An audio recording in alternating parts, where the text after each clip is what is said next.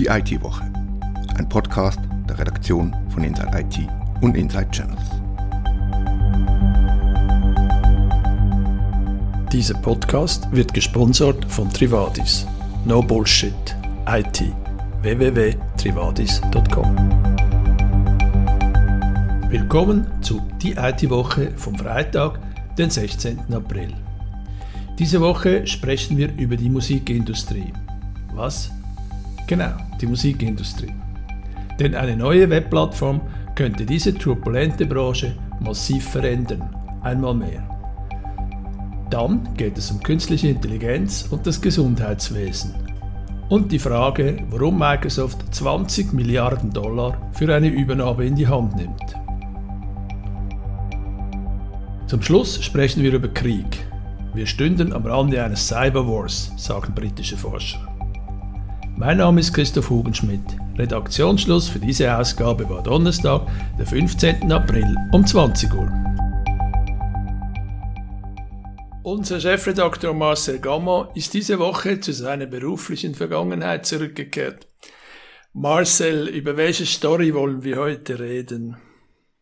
Das stimmt, das ist nicht gerade das Kernbusiness äh, von Inside IT, aber in den kommenden Tagen wird ein neuer Musikservice eröffnet. Er soll Doors heißen, wie die legendäre Hippie-Band. Und der Service des Startups soll virtuelle Live-Konzerte möglich machen. Das gibt es schon, aber das soll für Tausende von Fans möglich sein, an solchen Konzerten teilzunehmen.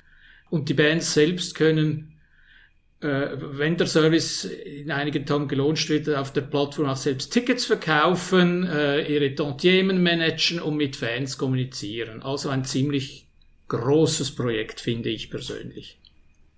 So etwas Ähnliches gibt es bis jetzt noch nicht. Es gibt Bandcamp, wo man äh, mit den Fans kommunizieren kann und Stücke verkaufen kann, aber so ich kenne nichts Ähnliches.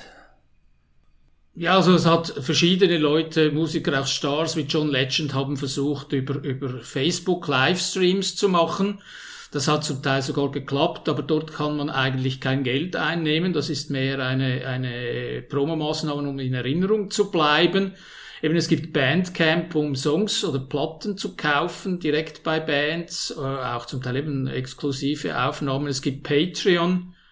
Das ist ein Service, den jetzt ich privat auch äh, nutze, bei dem einzelne Musiker eine Art Abo mhm verkaufen können und dann kann ich zu Hause mit meinem Bier auf dem Sofa einem, meinem Wohnzimmerkonzert dieser, dieses Musikers äh, zuhören, einmal pro Woche oder einmal mhm. pro Monat. Das gibt es aber nicht wirklich etwas im großen Stile mit eben Einnahmen verbunden und Kommunikation wirklich groß ist, gibt es bis meiner Meinung nach bis anhin nicht.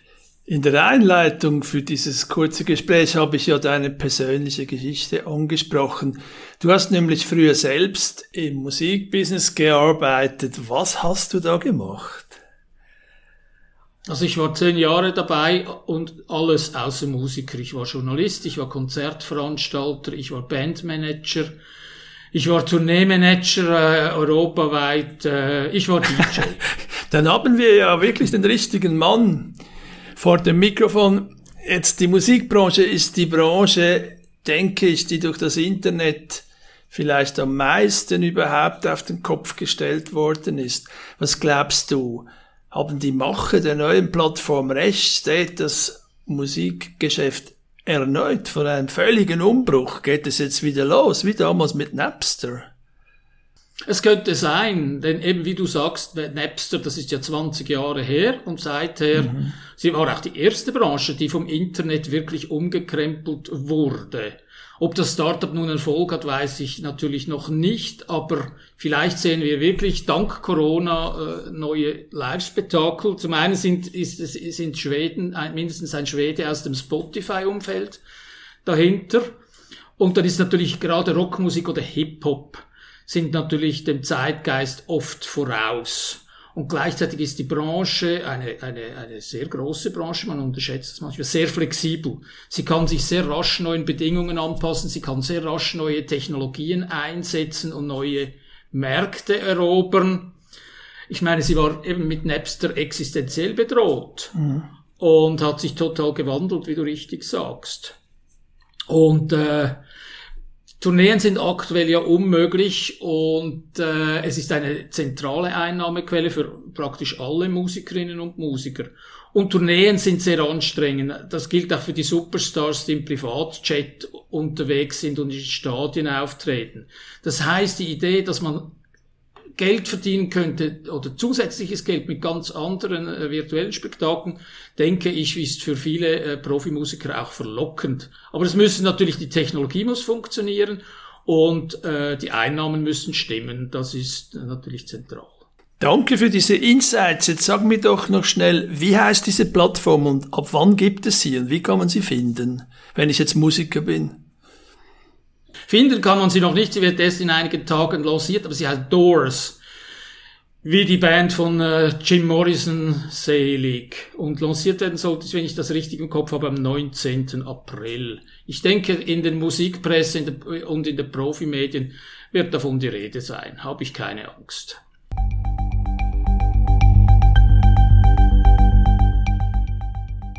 In der IT-Branche kommt es zu einer neuen gigantischen Übernahme.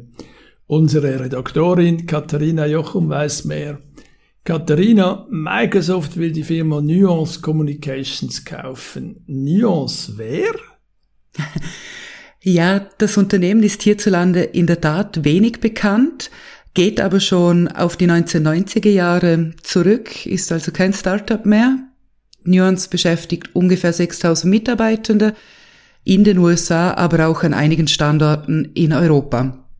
Zuletzt erzielte Nuance einen Jahresumsatz von etwa 1,6 Milliarden Dollar.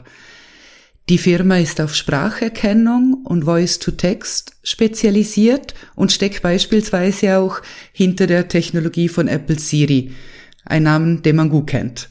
Microsoft will, glaube ich, ein Mehrfaches des Umsatzes für die Aktien bezahlen. Was ist der Preis? Genau, Microsoft will 65 Dollar pro Aktie bezahlen. Das ist ein Plus von 23 Prozent auf den Schlusskurs von Nuance vom, 19, vom 9. April. Und damit beläuft sich der Deal auf 19,7 Milliarden Dollar inklusive Schulden. IT für das Gesundheitswesen und künstliche Intelligenz sind ja aktuell zwei sehr heiße Themen. Und Microsoft in diesem Umfeld ist ja schon aktiv da. Was läuft da? Weißt du mehr? Für Microsoft scheint dies klar eine strategische Übernahme zu sein. Das Unternehmen hat seine Bemühungen intensiviert, branchenspezifische Cloud-Angebote bereitzustellen. Dazu gehört auch eine Cloud für das Gesundheitswesen. Hier fügt sich Nuance ein. Der Gesundheitssektor, nicht nur hierzulande, ist noch stark papierbasiert und ist sicher ein interessanter Markt für die Softwareanbieter. Der Bedarf nach Digitalisierung ist groß und hat sich wohl auch durch die Covid-Pandemie nochmal markant verstärkt. Auch ähm, Microsoft-CEO Satya Nadella sagte, dass KI eine der wichtigsten Prioritäten oder sogar die wichtigste Priorität der Tech-Branche sei und das Gesundheitswesen die dringendste Anwendung. Hinzu kommt aber auch, dass Nuance über das Gesundheitswesen hinaus, über Expertise eben in den Bereichen Spracherkennung oder KI verfügt. Und von diesem Know-how kann Microsoft nun profitieren, um Lösungen für Unternehmen in anderen Branchen zu entwickeln.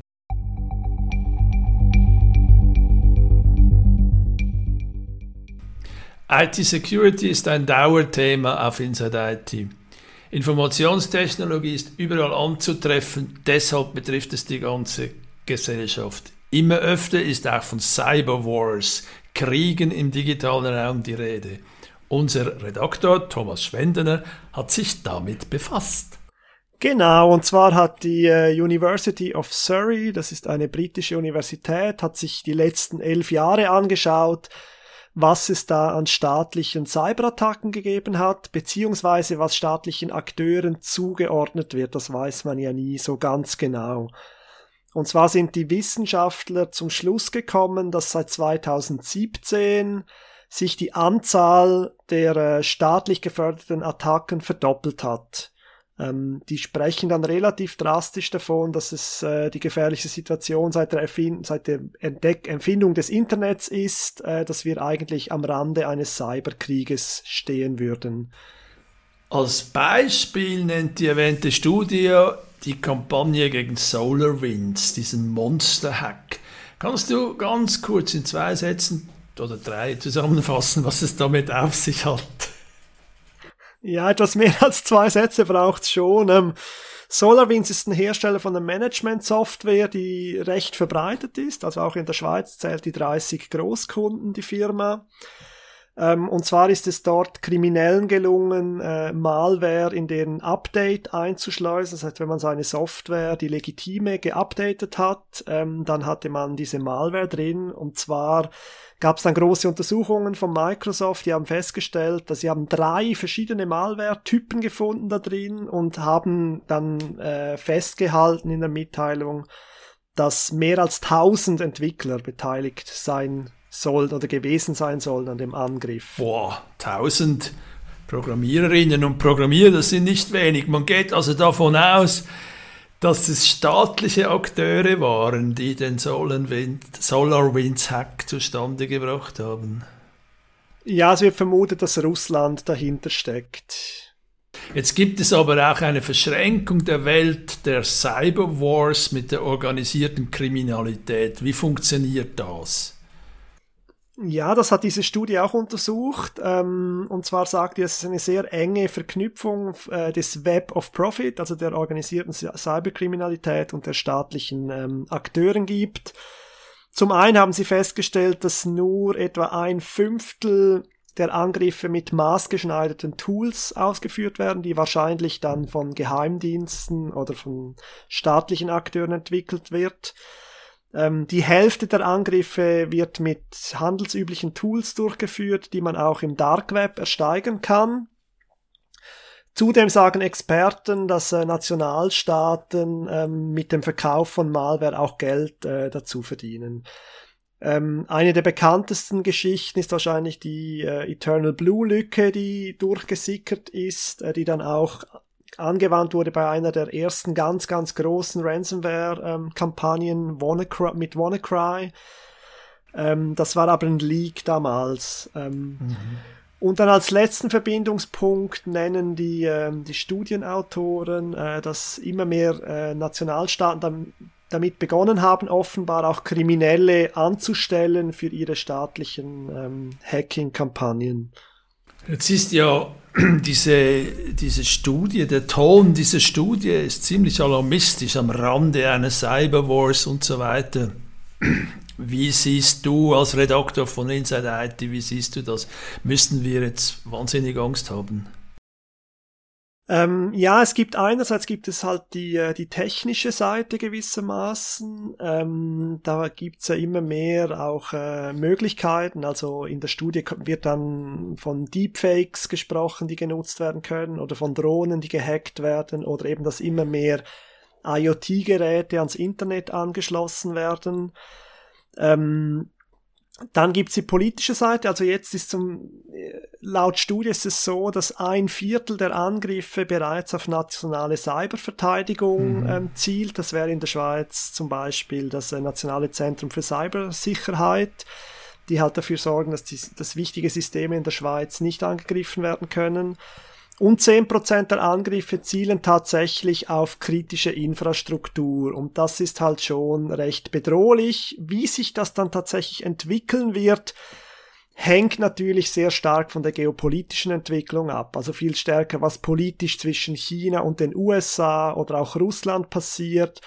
Die technologische Seite, die bietet einfach mehr Vektoren, um dann, äh, um dann auch Angriffe durchzuführen, sei das Sabotage oder Spionage und so weiter. Das war die IT-Woche der Woche 15, ein Podcast der Redaktion von Inside IT und Inside Channels. Wir danken unserem Sponsor Trivadis. No Bullshit IT. Trivadis.com